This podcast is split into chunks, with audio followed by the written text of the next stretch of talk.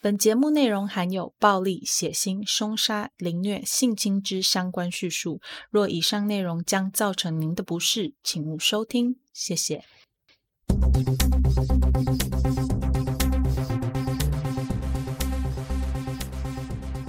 Hello，各位亲爱的听众，大家好，欢迎回到 Them 他们的故事，我是 Molly。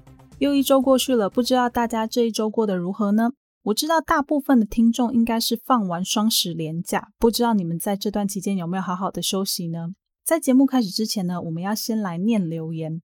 对，就是念留言。其实之前就应该要念了，但是每次都是录完之后才想到。今天我记得了，这次的留言是从十月四号开始到十月十号，在那之前的就嗯，那个你们再留言一次，我下周会念。不好意思啦。呃，第一则是。Kingsler Freeze，希望我有念对哦。他的账号在 IG 上面是 K I N S L E R F R E E S E。如果我有念错的话，跟我说，我会在节目上跟你道歉。这是在 IG 上面的私讯，他上周一传讯息说：“您好，很有礼貌哦。您好，今天刚好听到你的节目，很谢谢你。我觉得你的节目很好听，你的声音听起来很舒服，而且说故事的方式让我很有画面感，哈哈。”然后我有回感谢文，回完之后他又回我说，做这类型的 podcast 我都有听过，你是我心目中的第一名，谢谢你让我通勤的时候不再那么无聊，加油！听到这里真的很感动诶，能被称赞说我说故事的方式让他很有画面感。不瞒大家说，其实我一直有一个梦想，就是希望有一天我可以成为一个全职作家。就是想要把兴趣当饭吃的意思。不过当初为了要取悦爸爸妈妈，我大学的时候就没有选填相关的文学类的科系，反而是选了一个会把人的想象力通通都消磨掉的科系。到了后来，这个梦想好像就变得很难达成。现在我觉得我自己实在没有 J.K. 罗琳那种功力，可以写出像《哈利波特》一样的那种巨作。希望做出 Crime 的 Podcast 节目之后啊，可以慢慢的把我想象力跟灵感找回来。哦，对，提一下，我跟我老爸都是忠实的哈利波特迷。我们家有两套哈利波特，会入手第二套呢，是因为第一套已经被翻烂了才加入的。我们家每个人吃饭的时间都不一样，一样的是啊，每个人的餐桌习惯都跟这套小说 脱离不了关系。我跟我爸每次吃饭的时候啊，都会低着头看着哈利波特，所以第一套的书上面沾满了酱油、胡椒粉、辣椒之类的调味料。第三集还因为我弟把汤打翻，大半本书都变成暗黄色，超恐怖又超恶心。再来就是啊，我妈她是一个完全不把书当书的人，他常常在找不到那个隔热垫的时候，他会用最薄的那一本，就是第一集拿来当隔热垫用，所以第一集基本上就是严重变形。那其他集也没有好到哪里去啊，掉书皮的，掉页的，折角的，某个人的电话被写在某页上面，反正都很惨。所以就在我出国后，我爸买了第二套。我爸跟我讲这件事情的时候，我当下心里就想说：“哎，爸，造成这些书破损的人不是只有我一个诶，你这样搞到好像所有的书都是我弄坏的一样，这样公平吗？”结果我爸跟我说：“啊，你们都长大啦，不适合看这种书了。我买这个第二套是要放在枕头旁边 晚上看的。”我听到这边，我才突然释怀。那这样讲完之后，你们就知道我们家有多爱哈利波特了吧？扯远了。总之啊，当作家是我的一个梦想啊，希望这个梦想将来是有一点点机会可以实现。回到这位听众，他还有说：“我希望你的听众越来越多，你哪天如果不做了，我会很难过，哈哈哈。”而且他还问我在哪里可以点赞或是给评论。可是因为他是用 SoundOn 听的，目前没有办法留言跟点赞，所以我就请他帮我多多宣传，告诉他身边也喜欢 True Crime 的亲朋好友来听我的节目。他后来还有在一则 IG 贴文下面留说，更新太慢了啦，等的时间好煎熬哦。我知道很煎熬，在这件关于等待的事情上面，我想要跟大家说声对不起。因为我的上班时间很长，又是属于比较体力型的工作，所以给节目的时间真的很有限。我自己也很珍惜这些可以写稿、录音和后制的时间，但为了节目的品质啊，我还是要有点取舍。暂定目前都是一周一更，以后有机会工作量减少或者是有放长假的时候，我就会一周多更新几次。我的优先原则一定是先顾好我的正职工作，只有我吃饱了，工作没问题了，有精神了，健康了，写出来的东西才有品质，大家才有优质的节目可以听。所以希望大家可以在这件事情上面多多体谅。那就谢谢 Kingsler Freeze，谢谢你的鼓励和支持，我会继续努力地将节目做好。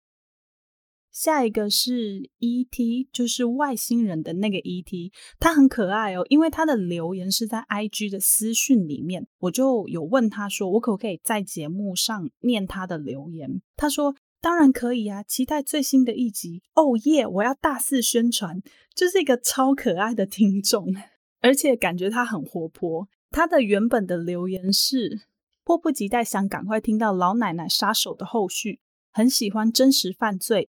也曾经 wiki 完台湾所有死刑犯名单，夸胡太闲的我，期待你的节目越来越多人知道哦，给个赞，加油！我跟你说，wiki 完所有死刑犯名单这件事情，我大概在国中的时候也做过。那时候看 CSI，就从影集里面看到一些科学的鉴定，然后我就去查维基百科，然后一直就从维基百科这些科学鉴定一直查查查查到台湾跟外国的死刑犯。我的笔记就是从那时候开始累积的，所以不是你太闲，纯粹只是因为我们都很喜欢这样的主题才去关注的。就像有些人喜欢打球、跑步，或是打线上游戏、逛街一样，就只是兴趣而已。谢谢 ET，谢谢你的鼓励和支持，我会继续的将节目做好的。别忘了多多帮我宣传一下节目，同时希望你的朋友也喜欢我的节目啦。第三位是。IG 账号 D 五五一一四二，感谢他哦，是他让我发现我教稿没有用心。上一集的封面应该是 EP 六，可是我打成了 EP 五。本来打算在上这一集的 IG 照片之后顺便删掉重发，可是后来想想还是算了，留着刚好可以提醒我自己以后教稿要用心。好，那 D 五五一一四二他留言留了什么呢？他说觉得很棒，听了很多是我目前最爱的。我不知道你指的这个最爱的是最爱的节目，还是最爱 EP 六？不管是哪一个，都很谢谢你的喜欢。如果你喜欢的是老奶奶杀手这一集，我有话要说。我从来都不会说我喜欢这些杀手，因为他们都做了很多天理不容、违背道德人伦的事情，我真的没有办法喜欢他们。我喜欢他们的是。这些案件背后能带给我们的省思，像我觉得老奶奶杀手这一系列的事件，就牵涉到了很多像是警政系统啊、社工议题啊、老人、弱势族群等等等等等等的，还有很多我没有全讲。但是这些我们从案件上看到的问题啊，其实也是到了二零二零的今天还一直在上演的问题。那要怎样去改变这些问题，让他们不会再有被发生的机会？就是我们自己要好好的去了解这些议题，然后去关注他们。一旦有人开始关注了之后，这些议题才会开始被重视，问题才有被解决的可能。没人关注的话，这些现在不属于我们的问题，迟早有一天会影响我们，变成我们的问题。这是其中一个要做 True Crime 节目的原因哦。好啦，有点严肃，回来。谢谢 D 五五一一四二，谢谢你的鼓励和支持，我会努力地将节目做好的，要继续听下去哦。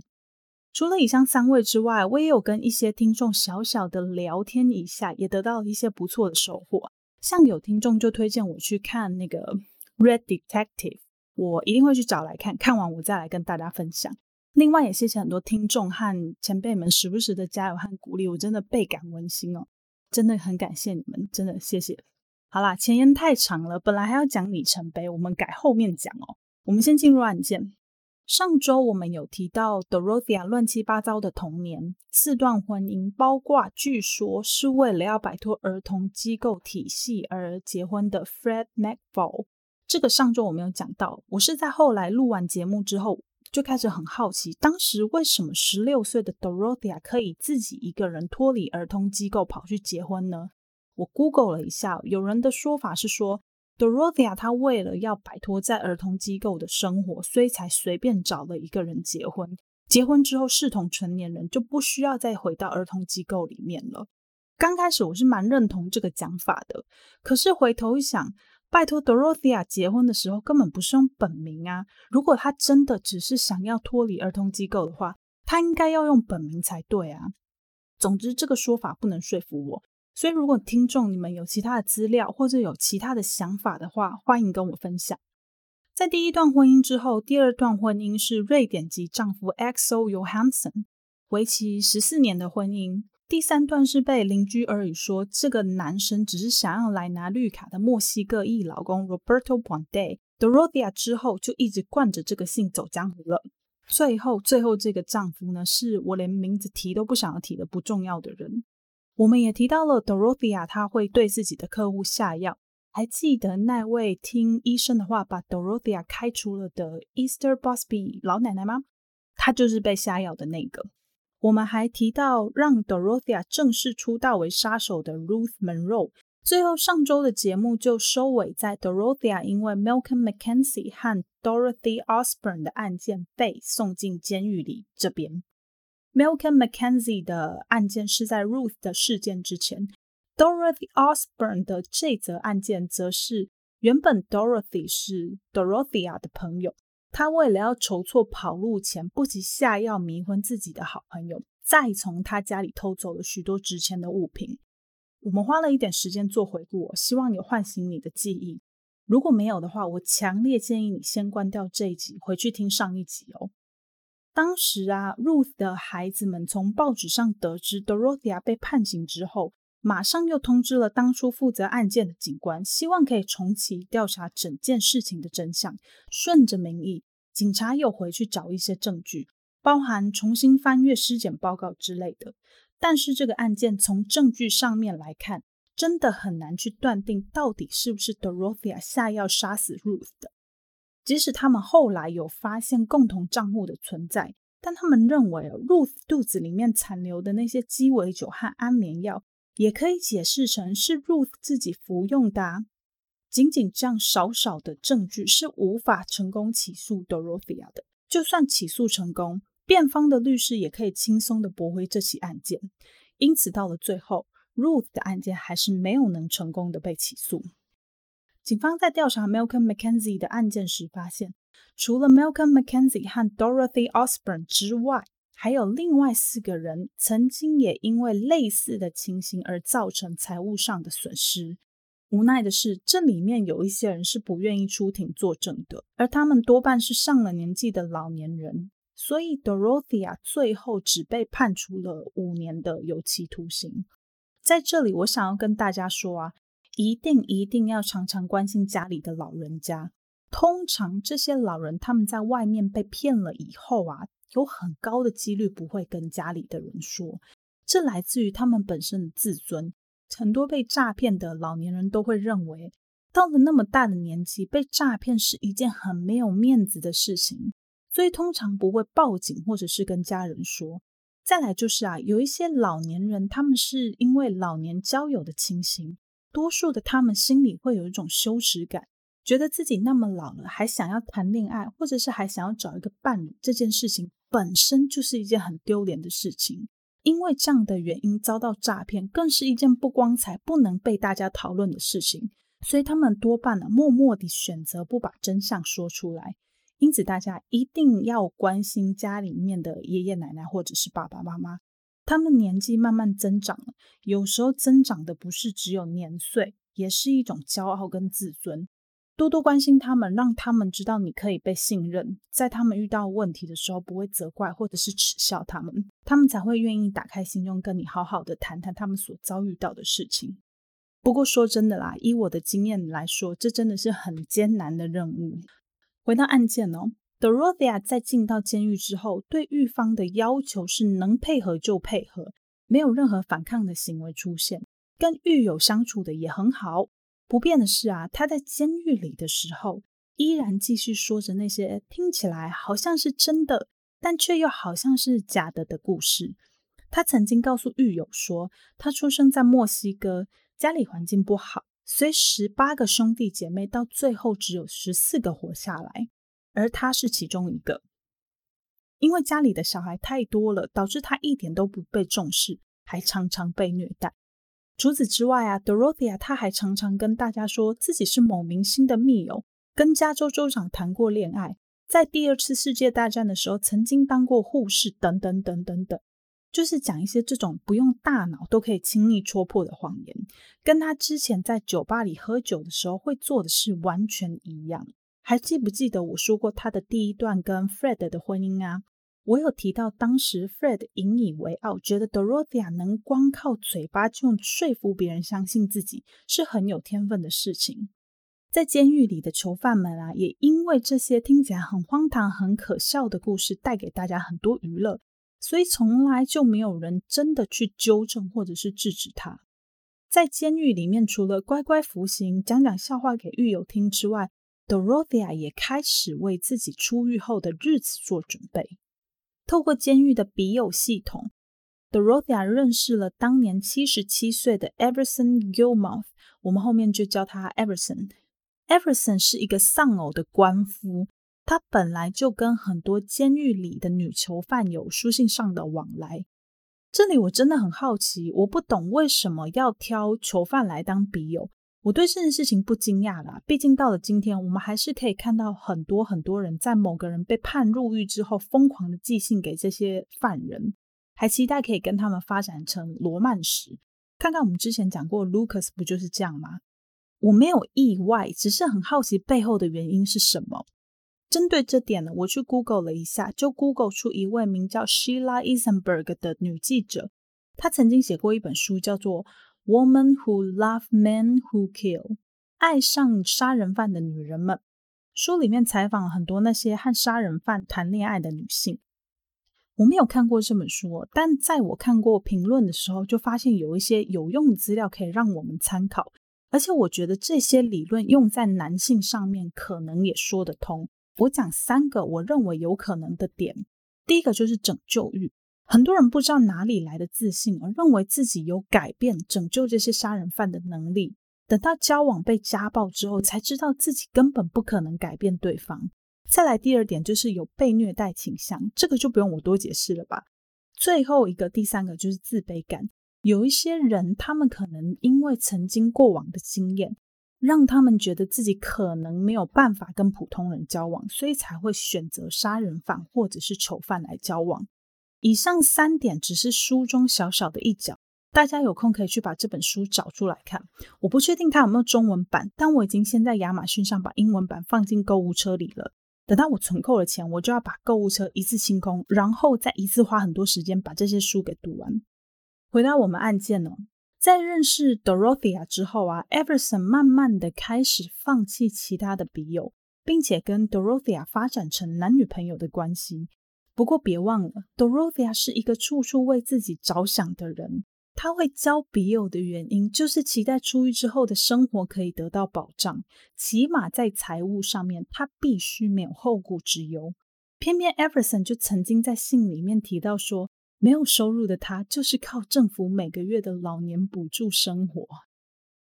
Oh my god，这就是肥羊啊！这在 Dorothea 的眼里就是一只活生生的大肥羊啊！肥羊怎么可以放着不吃呢？Dorothea 就因为这样，于是顺势的就跟 Everson 发展成了 Everson 期待的关系，也就是男女朋友的关系。财不外露，没事真的不要告诉别人自己背后的财力有多雄厚哦。后来，Dorothea 因为在监狱里面表现良好，所以只在里面待了三年，就成功的获得了假释。除了一般的假释规定，例如定期找指定的精神医生做治疗、找假释官报到，或者是让假释官到家里来检查之外，Dorothea 的假释还有一些特殊规定，例如不可以再当房东。原文是 Can't run a boarding house。第二个是不可以做老人或者是弱势族群相关的工作。第三个是不可以经手他人的支票。但这有什么关系呢？Dorothea 都已经有金主在背后撑腰了，要怕什么？一九八五年八月，Everson 从奥勒冈开着自己的红色福特皮卡到加州的监狱里去接 Dorothea。皮卡是一种车型，我在 IG 上面会放。美剧里蛮常出现的这种车型，简单的来说，就是一种长得很像货车，但是美国人硬要把它们叫成皮卡的车。我不确定在台湾有没有，但是在澳洲、在美国都还蛮常见到的。Everson 和 Dorothea 两个人回到沙加缅度之后，在那之后没有多久他们就确立了彼此为未婚妻跟未婚夫的关系。回到了沙加缅度的 Dorothea 来到之前租的那间大房子，原本的房东很开心的欢迎他的到来。没过多久，Dorothea 就又重操旧业，开始把房子规划出来当成出租房，和以前一样招收一些沙加缅度的弱势族群。哎，啊，我刚刚不是才说 Dorothea 不可以再经营出租房了吗？还有，他也不可以做老人或者是弱势族群相关的工作。那他这样不就是违反假释规定了吗？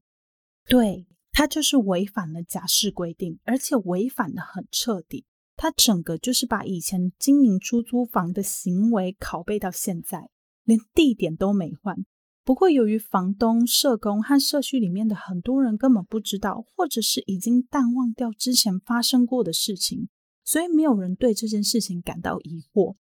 加上除了 Dorothea 自己之外，没有人知道他的假释有附加规定，因此就更没有人会没事去检举他了。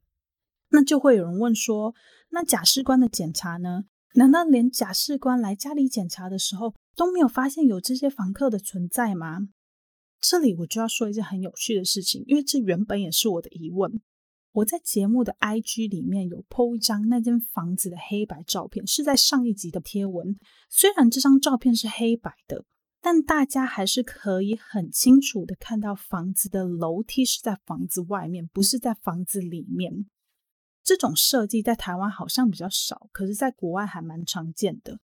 就因为这样的格局啊，Dorothea 可以轻易的回避掉这个问题。他跟假释官说，他只有承租一楼。其他二楼的房间是房东的其他房客的，他们不认识，也互相没有来往。这个说法根本完美啊！而且哦，Dorothea 对房客很严格，他不准房客自己去厨房煮东西吃，因为厨房是他的领域。所以房客如果错过吃饭时间的话，那就只能饿着肚子等到下一餐了。同时啊，房客也不准许接家里的电话。所有的电话一定要是 Dorothea 自己亲自接听，因为 Dorothea 她说她不想要错过任何一个重要的来电。这时候，Everson 和 Dorothea 还是过着很平和的日子，两个人也在默默的计划着婚礼。到了十月十四日那一天，Everson 在奥勒冈的姐姐收到一封来自 Everson 的来信，告诉他说自己在沙加缅度的生活一切安好。他和 Dorothea 正在准备婚礼的事情。又过了没多久，Everson 的姐姐忽然收到一封来自 Everson 的信件。在信里，Everson 表示自己已经和 Dorothea 取消婚约了，正在慢慢地整理自己的行李，打算离开沙加缅度之后，好好的来旅行一下。这时候，Everson 的姐姐也没有想太多，只觉得大概是相处一阵子之后，发现两个人不合适。所以就让这件事情过去了。讲到这里，你一定以为 Everson 已经遭遇不测了，对吧？还没，还没。在十二月初到十二月中的那个区间呢、房东还有来关心一下这间房子的状况。当时他有看到 Everson 在庭院里面搬动一些园艺要用的东西，不过他的脸色看起来非常非常的不好。那时候房东还问他要不要帮忙。所以这个时候的 Everson 其实还是活着的，不过在那一次之后啊，也是 Everson 最后一次在公共场合被人看见。在那之后，再也没有人看见过 Everson 了。房东离开后没有多久，就带着一家大小回墨西哥过圣诞节。这时候，Dorothea 就以墙壁要粉刷油漆的理由，请了一个 handyman。这个 handyman 这个单字我不知道要怎么翻译。Handyman 在国外还蛮常听到的，做这个工作的人很万能，他们可以来帮你除草、搬家、刷油漆、做木工等等等等，凡是你想得到的体力活都可以请他们来帮忙。我想不出来在台湾有什么工作是类似的，如果大家有想到的话，可以跟我说。这个 Handyman 的名字叫做 Ishmael Flores，是一个西班牙的名字，超难念。我们后面就叫他 Ishmael。在 Ishmael 刷完油漆之后啊，Dorothea 请他帮忙做一个六尺乘以三尺乘以两尺的箱子，跟人大小一样的。原句是 man-sized box。听到这里，聪明的听众就知道发生了什么事了吧？没错，Everson 在这个时候已经遭到不测了，而且 Dorothea 正在筹划要怎样借他人之手清除已经在这个房间里腐烂的 Everson。同时啊，Dorothea 她把 Everson 的车那个红色的福特皮卡送给了 Ishmael。她跟 Ishmael 说，这是她男朋友的车，可是他已经搬去洛杉矶了，以后都不会再用到，所以就送给他吧。除此之外，还多给了 Ishmael 八百块的美金，奖励他在工作期间的努力，并请他过几天之后再来帮他搬东西。几天之后啊，Dorothea 请 Ishmael 来帮忙自己搬东西到另外一个储藏空间。在搬的时候啊，Ishmael 当然也很好奇，拜托这里面到底装了什么那么重？Dorothea 就说：“哦，这只是一些书啊、杂物啊，一些。”比较用不到的东西，很简单的就把事情这样带过去。就在他们前往那个传说中的储藏空间的路上，Dorothea 她忽然叫 Ishmael 停车。她说：“哎哎，我看算了，这些垃圾我也没有必要留下来。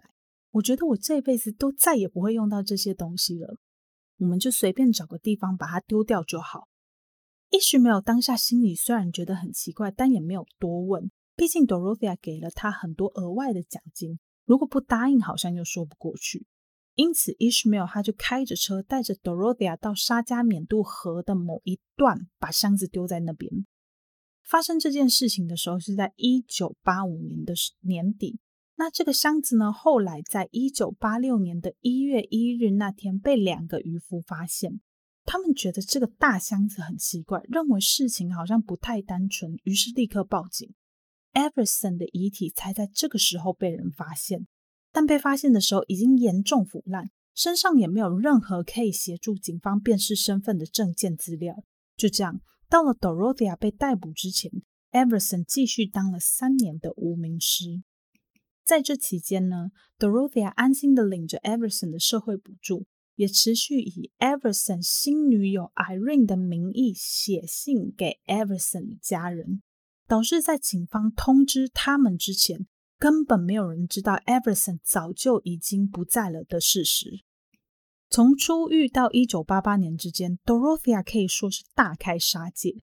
在这段期间里面呢、啊，常常有邻居抱怨说，他们家会传出腐败的味道，Dorothea 就会以下水道堵塞或者是庭院施肥的名义掩盖过去。此外，Dorothea 家在半夜也常常会出现很大的声音，原因是 Dorothea 喜欢在晚上安静的时候做园艺，比较不会有人打扰。久而久之，只要噪音不是真的很夸张，邻居们都会睁一只眼闭一只眼。奇怪的是，Dorothea 似乎对自己家的草坪有种莫名的坚持，他禁止任何人接近他的草坪，只要有人违反了这个规定。他就会立刻破口大骂，骂到对方离开草坪为止。这些种种看起来很奇怪的行为和现象，其实都是 Dorothea 在掩埋和处理尸体时发生的事情。虽然住户邻居都对这些事情感到不舒服、感到厌烦，但是从来就没有人将这个会在社区里面做公益的老太太和连续杀人魔联想在一起。在这期间失踪的人呢、啊，高达二十五位。他们都是来自社会底层，最没有财务支援，最没有人关心，也最没有人在乎他们死活的人。每当有人问起这些被消失的人，Dorothea 总是回答说：“嗯，他们在半夜搬家了，他们在半夜被我赶走了，他们回老家啦，等等等之类的借口给糊弄过去。他就像不断的新增房客、谋杀房客、制造失踪、盗领补助款。”就在这样的过程当中，不断不断的循环，赚取大笔的非法收入。曾经有社工表示，在一九八六年到一九八八年之间，他在不知情的情况下，总共送了十九个个案到 Dorothea 那里。我不知道这十九个人当中活下来的有多少，但我想这件事情绝对会对那位社工造成某种不良的影响。那个感觉就好像是他亲手把这些已经身处深渊的人推进更深一层的地狱里一样。唉，听到这里，我们会以为 Dorothea 好像专门谋杀房客，只要住进他那里的人，没人能幸免。其实不是这样的，有些房客其实很喜欢 Dorothea，甚至认为 Dorothea 是专门帮助人的天使。我们来讲讲几个。第一个是在一九八七年年初搬进 Dorothea 家的 Carol Durning，后面叫她 Carol。Carol 她三十几岁，可是她却和五十八岁的 Dorothea 成为了忘年之交。她对 Dorothea 收留社会问题人物的行为赞誉有加，他也很敬佩 Dorothea 常常主动帮这些人煮饭、洗衣服，甚至在有些人身体状况不良的时候啊，带他们去看医生，喂他们吃东西。另外一位也和 Dorothea 成为好朋友的是 John Macaulay，他常常来帮 Dorothea 做一些比较需要体力的工作，例如在后院挖洞。除了他们两个人之外，还有一些房客是非常感谢 Dorothea 的照顾，觉得他是一个温柔和善的人。有人在猜啊，其实 Dorothea 只会去伤害那些状况很棘手的房客，例如像太虚弱，让他需要常常花时间照顾。或者是医生、社工太常来打扰的人，原因是因为他不希望自己的行为曝光。这个猜测很有道理，毕竟太常有人来拜访，绝对会提高他计划被打乱的可能。在一九八八年五月，邻居跟 Dorothea 抱怨说，他们家里面传来一股甜到让人不舒服的气味，原文是 stinkly sweet smell”。Dorothea 再一次告诉邻居说，那是肥料的味道。当时的邻居很崩溃，因为那股味道已经强烈到会影响他们的生活，还吸引了很多很多的苍蝇。这时候邻居其实有举报，但是因为无法可管，所以警察也不能说什么，只能让附近的住户把门窗关紧，以免苍蝇跑进去。这样听起来，嗯，Dorothea 是不是已经无法无天了？没错，是让他无法无天了一阵子。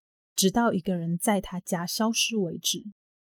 一九八八年二月，Bert Montoya，后面我们就叫他 Bert。一九八八年二月，Bert 搬进了 Dorothea 的家。老样子，Dorothea 要求他的补助支票受益人必须要是 Dorothea，并且财务由 Dorothea 来管理。当时 Bert 就同意啦，因为不同意就没地方住，所以也只能同意。一开始的时候啊，Bert 和 Dorothea 两个人的关系非常非常好。可是因为 Bert 的社工大概每两周就会来看他一次，也许是因为这样频繁的拜访，让 Dorothea 开始感到有些微的不舒服。他渐渐的对 Bert 失去了耐心。在 Dorothea 家住没有多久，Bert 就跑回去原本的庇护所，跟社工要求说，可不可以让他搬回庇护所？他不想要继续住在 Dorothea 那里。社工一听有点惊讶，开始说服 Bert。他告诉 Bert 说，庇护所这里龙蛇杂处，提供的餐点还没有 Dorothea 那里的来的美味。加上庇护所的环境真的真的真的很不怎样，你怎么会想要回到庇护所呢？而且你有酒精成瘾的问题，假设你想要再找其他的地方也很难。Dorothea 那边真的比较好，那对你来说真的是最好的选择。你应该要回去那边才对。blah blah blah 的之类的话，在社工的苦口婆心之下，Bert 被劝回了。另外还有一件事情，就是 Bert 其实曾经有打电话给邮局，抱怨说他的支票都被 Dorothea 拿走了，能不能请邮政人员帮帮他之类的话。在同一天下午，他又打了两通电话到邮局，不过这两通电话都在接通之前就先被挂断了。根据接到电话的邮政人员表示，Bert 当时听起来很紧张，而且他可以清楚的听到在电话的那一端有另外一个女人在大喊着要他挂电话。这大概也是有人能证明 Bert 还活着的最后一次。在那之后，再也没有人看过 Bert。或者是听到过他的声音。十月中的时候啊，原本那一位负责他的社工就来检查他的状况，但是 Bert 不在。社工从 Dorothea 嘴里得到的答案是 Bert 回墨西哥看家人了。这点让社工相当相当的疑惑。基本上，Bert 就是一个有酒精成瘾问题的人，同时还患有精神疾病。依照他的健康状况，根本不可能自己跳上飞机或者是长途巴士从美国回到墨西哥。虽然有怀疑，不过在听到 Dorothea 说 Bert 很快就会回来之后，他们也没有再继续追问下去。十月底的时候，社工再一次来到 Dorothea 家，想要看看 Bert 回美国了没有。这时候 Dorothea 告诉他们说，Bert 在墨西哥过得很好啊，跟家人团聚很开心啊。他有打电话回来说，想要在墨西哥多待一下子。这时候老样子，社工虽然很疑惑，可是也没办法，所以只好等。就在一九八八年十一月一日星期二那天，这名社工带着另外一位同事，也就是另外一位社工，一起前往 Dorothea 的家。结果可想而知，他们还是没有见到 Bert。于是社工就对 Dorothea 下了最后通牒。他们说，如果在十一月七号之前，他们还没有办法看到 Bert 的话，那他们就会向机构以及警方通报失踪。Dorothea 急哭了，他说：“为什么社工们要逼迫他呢？他周六早上就要去接 Bert 了，为什么他们还是不相信呢？如果你们真的这么有疑虑，周六下午再来找他就好了，不需要这么咄咄逼人呐、”社工看到 Dorothea 都急哭了，也真的不好再继续质问他什么。虽然觉得事情真的越来越奇怪，但是还是跟 Dorothea 约好当周周六等他接到 Bert 之后再来看看 Bert。但听众啊，你们觉得社工真的可以再见到 Bert 吗？我们都知道这个时候的 Bert 已经惨遭 Dorothea 的毒手，社工怎么还可能再见到 Bert 呢？既然社工不能再见到 Bert，那 Dorothea 又是怎样圆这个谎的呢？继续听我说下去。当天下午，一个自称是 Bert 的 brother-in-law 的人打电话给社工。brother-in-law 就是可能是 Bert 的姐夫或者是妹婿。这个人他就打电话给社工说，因为 Bert 身体状况不好，所以他们早上已经去沙加缅度接走 Bert 了。以后 Bert 就会跟他们一起住，请社工们不用担心，也同时谢谢他们这段时间对 Bert 的照顾。哎，原来 Dorothea 不知道是买通了谁打了这通电话，电话的那端根本不是什么 Bert 的姐夫或者是妹婿。社工们也感觉到啊，这一切都太不合理，太奇怪。先是 Bert 在没有通知他们的情形之下，自己跑回了墨西哥，然后又是延长假期，现在又有一个人说自己是 Bert 的亲人，以后要承接照顾他的责任。如果是真的，为什么他们不早一点就来把 Bert 接走，非得要等到 Bert 已经成为社会上的底层人口之后，才转头说要回来照顾他呢？那如果是假的，这个人是谁？真正的 Bert 又在哪里？社工们心里有种种疑问，可以明确的感觉到，好像有人或者是有什么事在阻挡他们要去见 Bert。于是就在当天，他们向相关单位通报了失踪。通报失踪当天啊，警察并没有立刻开始调查这件事情。他们认为 Bert 已经是成年人了，想去哪里就去哪里。就算他身上有一些精神或者是健康的问题，也并不是什么大碍。你没听错，这就是当时的警察的逻辑。嗯，不对，与其说是警察的逻辑，倒不如说这是当时的人对于这些社会底层人口的逻辑。大家都认为。这些平常没有家人朋友关心的人，受到任何的压迫或是不公平，也不会有人为他们发声。人们宁可将注意力放在更容易被关注到的人或事情上面，也不愿意浪费任何一秒钟在思考这些底层人口的问题。说真的，Dorothea 会挑这些人下手，真的是很聪明。在社工不断的努力之下，警察终于开始重视这个案件。在一九八八年十一月七日的那一天，警察终于到了 Dorothea 家。他们开始对 Dorothea 进行了一连串的盘问。Dorothea 对警察的盘问自然是很不高兴啊，不过他自知理亏，也只能乖乖的配合回答。在 Bert 的事情上，他坚持在周六早上接到 Bert 没多久之后，Bert 就被他的家人给接走了。至于接去哪里，他也不知道。Dorothea 甚至找来了房客 John Sharp 来为他作证。当下的 John 也不断点头附和，说他的确有看到人来把 Bert 给接走。警察看到这样的状况，觉得再问下去也没有什么意思，于是转身就走了。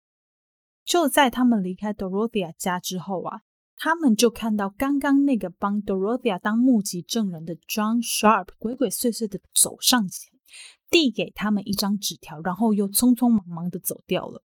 警察打开纸条一看，上面写着 “She's making me lie for her”，她要我帮她说谎。看到这句话，警察脑袋里的警铃大响，立刻回去翻阅了 Dorothea 的档案，发现这个房东曾经因为很多很多奇怪的原因被检举，例如家里有奇怪的味道，庭院里有奇怪的洞，晚上的时候会发出奇怪的声音，等等等的问题。他们还发现，原来 Dorothea 的其中一个假释条件居然是不可以当房东，那这样他不就违反了假释规定了吗？基于这个理由，两位警察在一九八八年十一月十一日回到 Dorothea 家，提醒他关于假释的规定，并再次对他进行盘问。不过得到的答案还是一样，于是他们就提出可不可以开挖他家后院的要求。Dorothea 一派轻松地说：“好啊，不过要小心，不要挖到那些花。那些花可是我种了很久的时间才种出来的。”话一说完，顺便还拿了铲子给两位警察。两位警察挖了很久，已经都在人家家里的后院上挖了三个洞，还是没有挖到什么东西。最后，他们决定再挖一个洞，如果还是没有，他们就要放弃这个地方。于是，他们就开始挖第四个洞。刚开始挖的时候，还真的什么都没有挖到。警察们一度很想放弃，可是不知道为什么，又一直挖到了大概九十公分深的地方。这时候，他们发现土里好像有一块布，其中一个警察就兴奋地跳进那个洞里，想说拉拉看看会拉出什么。警察不拉还好，一拉居然扯出了一条人腿。那位警察吓得跳出洞外，转头看着 Dorothea，只见 Dorothea 一手捂着嘴巴，脸上满满的惊恐，仿佛他也跟这些警察一样惊讶的样子。他们当下决定先封锁现场，隔天再带着更多的人手来挖。同一天，警察将 Dorothea 带回警局，开始侦讯。在侦讯的过程当中，Dorothea 的情绪似乎相当的强烈与紧绷，同时表现出了高度的不友善。他告诉警察说：“我没有什么可以藏的，我只是一个想要从假释中让生活重回到正轨的女人而已。”原句是。I have nothing to hide. I am an old lady trying to get out of peril and get my life back to the track. 根据办案的经验和 Dorothea 的反应，负责案件的警官听到他这样说，就觉得他一定在说谎，所以就跟他说：“不然我们来做测谎。” Dorothea 当下说：“可以啊，可是他现在太紧张了，测了一定会不准。”可不可以等他情绪稍微缓和一点点之后再测？警方就答应了，但也由于当下警方没有足够的证据可以去证明 Dorothea 跟那具遗体有关，他们没有办法做任何的收押或者是进行一些有效合理的法律行为，因此就把他给放走了。大家听到这里一定会觉得很奇怪，为什么在他家里挖出了遗体还不能扣押人呢？这个地方就是我觉得为什么 True Crime 一定要结合历史和文化背景一起看的原因。跟大家解释一下，十九世纪的时候，因为大部分的人都是住在自己的土地或者是农场里，所以亲人的遗体是可以自行处理的。有部分的人会选择将亲人的遗体埋葬在家里或者是附近属于自己的土地上，基本上这并不违法。尤其是很多没有家族公墓或没有钱把亲人放在墓园里的人，这是最便宜也最方便的做法。甚至到了今天，这个法律在某些州还是适用的。不过，不知道是不是这起案件的关系啊，加州已经有明文规定禁止就地掩埋遗体。总之，就是在自家后院里挖到遗体，不算是什么太奇怪的事情，因为他们可能来自上一个世纪的屋主。但也不是那么寻常的事情，就是了。毕竟 Dorothea 家是在沙加缅度的市中心，议会和市政厅就在几个街区之外。照理说，应该是不会有人这样做的。不过也难保不是因为前一个屋主为了省钱而做出这样的行为。基于这样的理由跟习惯，警方把 Dorothea 放回家了。隔天，负责办案的警察就到 Dorothea 家，打算开始继续开挖。这时候大家一定会以为 Dorothea 一定趁夜逃跑了，对不对？我刚开始也这样认为，没想到当天警察到 Dorothea 家的时候，Dorothea 站在家门口，头发整齐，妆容完整，衣着也相当得体。他告诉警方说：“你们开挖的时候的噪音会让我很紧张，这样测谎结果会不准。我先去附近的饭店跟房客一起喝一杯咖啡，晚点再回来。”警察答应了。警察亲自的带着 Dorothea 到饭店，在这里他们遇到了房客 Matt Colley。他们一起走进饭店里，警察就想说两个人喝咖啡还需要一点时间。于是就离开饭店，回到 Dorothea 家继续挖洞的工作。饭店这里，两个人进到饭店之后没有多久，就决定更改行程。他们到附近的酒吧喝酒，喝完之后，原本应该要一起回去的两个人，这时候却分别搭上了不同的计程车。从这里才开始 Dorothea 的逃亡计划。跳上计程车之后啊，Dorothea 没有回家。而是请计程车司机带他到另外一个洛杉矶的小镇。警察在开挖之后没有多久，第二具遗体就被挖出来了。这下子他们已经有足够的证据可以收押 Dorothea。可是 Dorothea 人呢？早就不在饭店里了。一九八八年十一月十二日，警方发出了通缉令，Dorothea 的照片被大大的登在报纸的头版，还有电视媒体上。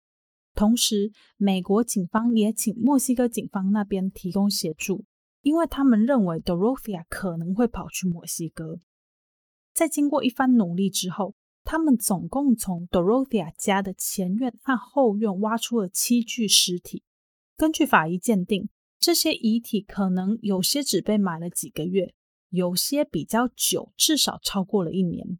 这些遗体后来都有找到主人，但不是马上。回到逃亡的 Dorothea 这边呢，Dorothea 她在逃亡的时候啊，身上只带了三千块的现金。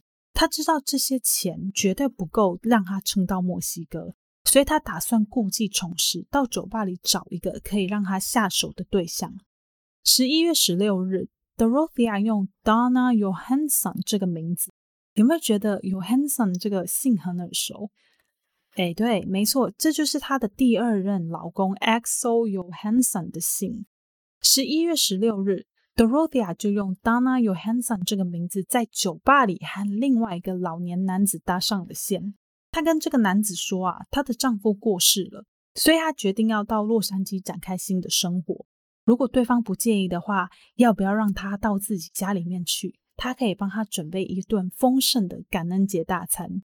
过程当中啊，Dorothea 也假装有意无意的问起了对方有关老年补助的问题，还说如果对方愿意的话，可以帮他领到更多更多的钱。在对话结束之后，Dorothea 有提议要到对方家里去看看，可是这位男子当下觉得没有很想要在第一次见面之后就马上带对方到自己的家里去，于是约了隔天再相见。男子回到家，打开电视之后啊，Dorothea 的照片就大大的被公布在新闻上。他立刻打电话报警，然后故事就连接到我们上一集开头的画面。十一月十六日，洛杉矶警察局在洛杉矶的某家酒店里逮捕了五十九岁的 Dorothea Bonday。Dorothea 在当下并没有任何的反抗或说任何的话，只是让警察静静的将手套铐在他手上。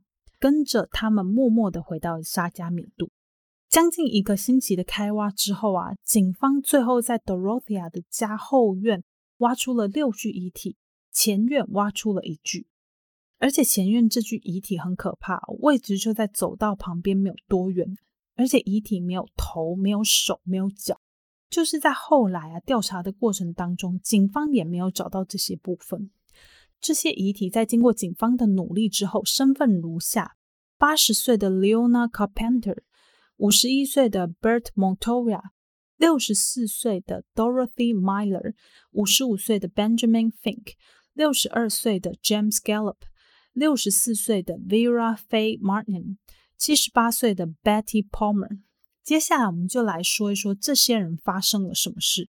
第一位，八十岁的 Leona Carpenter。是一九八六年春天的时候入住的，当时他的健康状况不是很理想，可能是因为这样，他才毫不犹豫地将自己的补助款交给 Dorothea 处理。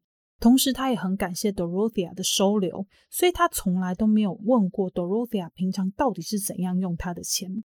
当时，警方在十一月一日挖到的第一具尸体的那个脚，就是他的脚。预估他是在一九八八年的时候遭到不测的。第二位是五十一岁的 Bert Montoya。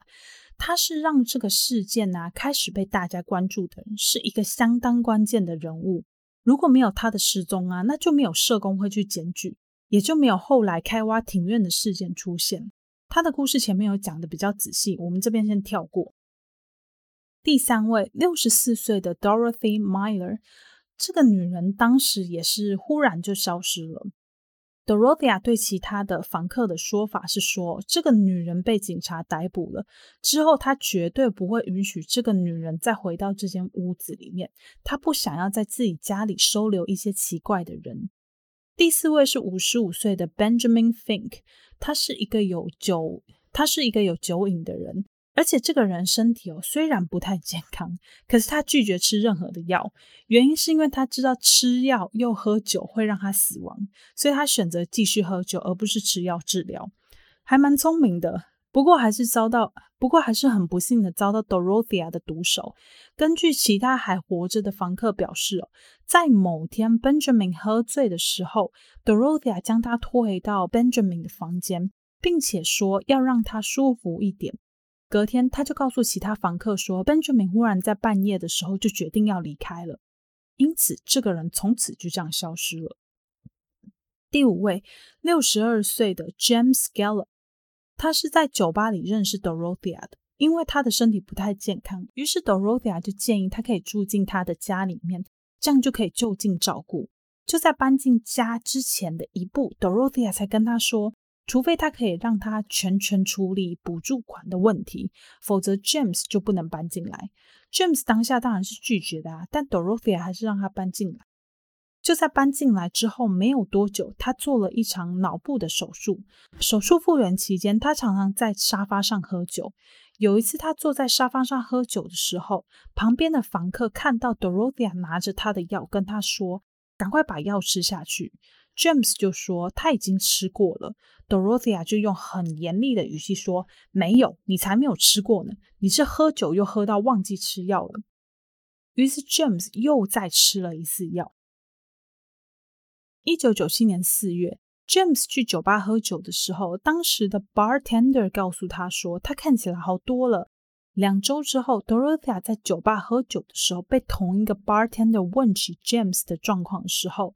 Dorothea 告诉他说，James 在某天的半夜突然离开了，不知道为什么。关于 James 的死，是让人开始觉得，哎，好像哪里怪怪。首先是药局，Dorothea 在 James 死后，还是有拿着他的处方签去领 James 的药。当医生问起为什么 James 都没有回去回诊的时候啊，Dorothea 告诉医生说，James 早就去洛杉矶了，以后都不会再回来。可是很奇怪的是，当医生回去调阅那些记录的时候，发现明明很早就已经没有就医记录了，却有领药记录。接着是第六位，六十四岁的 Vera Fay Martin。她是在一九八七年十月二日的时候搬进 Dorothea 家的，在她搬进之后的不到两周，人就消失了。最后一位是七十四岁的 Betty Palmer，她的遗体就是那一具被埋在前院走道附近，没有头、没有手、没有脚的那具遗体。她在搬进 Dorothea 家没多久就开始不舒服了。Dorothea 他自己有提供一些药物给他，但是好像一点用都没有。Betty 有时候就会坐在沙发上痛苦的呻吟，看起来一副就是快要往生的样子。不过 Dorothea 却像是没有看到一样，没有协助他就医。就在他搬进这个家之后，大概一个月，他就消失了。当其他人问起 Betty 的行踪的时候，Dorothea 就说他是被他女儿接走了。结果不久之后，他的女儿就来找人了。其他房客很奇怪，Dorothea 这时候才诚实的把事情说出来，说他把 Betty 放到护理之家，但是他不想要让他女儿知道。好好，这个女人真的是 谎言连篇呢！我的天哪！在调查期间，警方还发现 Dorothea 曾经有一个未婚夫。在透过很多很多的查询之后，他们才发现，之前在河边发现的那具无名尸，就是 Dorothea 的未婚夫 Everson Gilmore 的遗体。Dorothea 在一九八八年被逮捕，案件从一九九二年十月开始审理，审了一年。原因不难理解，除了当时在沙加缅度同期还有很多在审理的案件实在太多之外，负责调查这个案件的检察官很用心的搜集了很多证据和证人来证明 Dorothea 确实有伤害这些人。当年证人的人数前前后后加起来大概有一百三十多位，其中包含 Ruth Monroe 的家人，还有一位是之前他。还有一位是之前我们有提过的 Easter Busby 和那些曾经被 Dorothy 下过药的人。为什么检察官要这么严谨呢？在当时哦，整个过程当中，Dorothea 的律师尝试想要以这七个人是死于自然死亡而非谋杀的这个理由，让 Dorothea 的罪可以判轻一点。当法官问到说，如果不是谋杀的话，为什么要把遗体放在家里的后院呢？这时候律师就说，Dorothea 只是因为怕自己被发现违反假释规定，逼不得已才把他们的遗体藏起来的。不过这个说法被很多的专家、毒物学家、化学家、药物学家等等等的科学家反驳。他们认为，在部分遗体里面发现的药剂残量实在太高了，根本不可能是自然死亡，因此合理怀疑这些人在生前使用过大量的安眠药等等的药物。而这些药物跟他们在 Dorothea 家发现的大量的药片是完全符合的，加上根据遗体的状况显示，有些遗体在被埋葬的时候根本人就还活着。警方会这样认为，是因为他们发现其中几具遗体周围的土质非常的松软。如果真的是照 Dorothea 所说是死后才埋葬的话，那么遗体周围的土应该会是很扎实，不会有那些挣扎的痕迹。另外，假设这些人真的是死后才埋葬的话，为什么要用胶带和绳索捆住被害人的口鼻呢？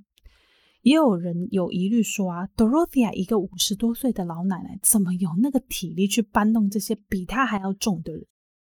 在这方面呢，检察官认为 Dorothea 是有帮凶的，而且最有可能是帮凶的这个人呢，是 Dorothea 一个朋友的男朋友。这个所有房客都不知道名字的人，之前有来过 Dorothea 家帮忙。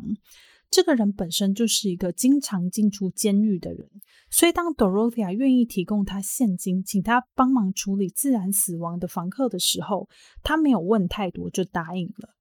再来就是之前有提过的，跟 Dorothea 感情很好的 John McCauley，记不记得我有说过这个人他有帮 Dorothea 在庭院挖洞啊？警方认为。你都帮他开挖犯罪现场了，你怎么可能不知道这里面有埋人？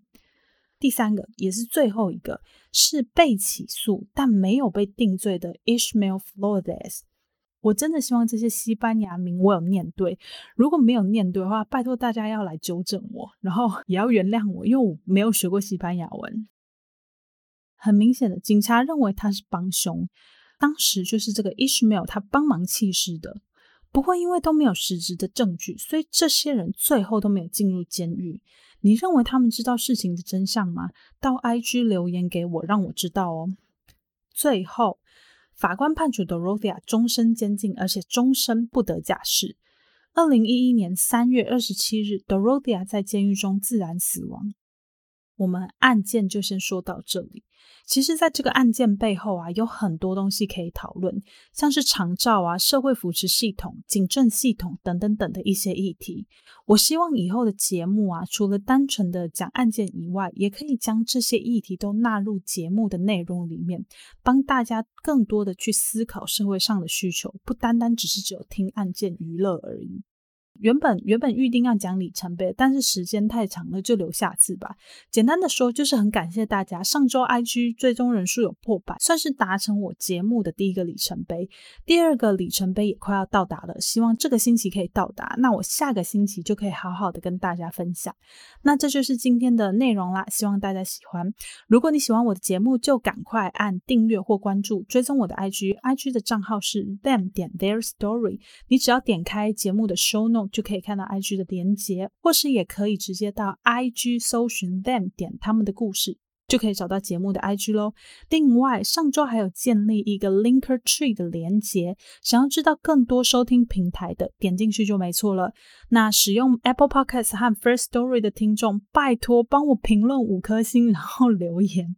你们要评论留言，我的节目才有可能被推到前面一点点，被更多的人看到。有什么问题都非常欢迎跟我分享。如果你想要帮我补充资料，或者是有什么不同的看法，通通欢迎留言或者是私信我，我会很开心哦。好了，那今天的节目就到这里，我们下周一再见，拜拜。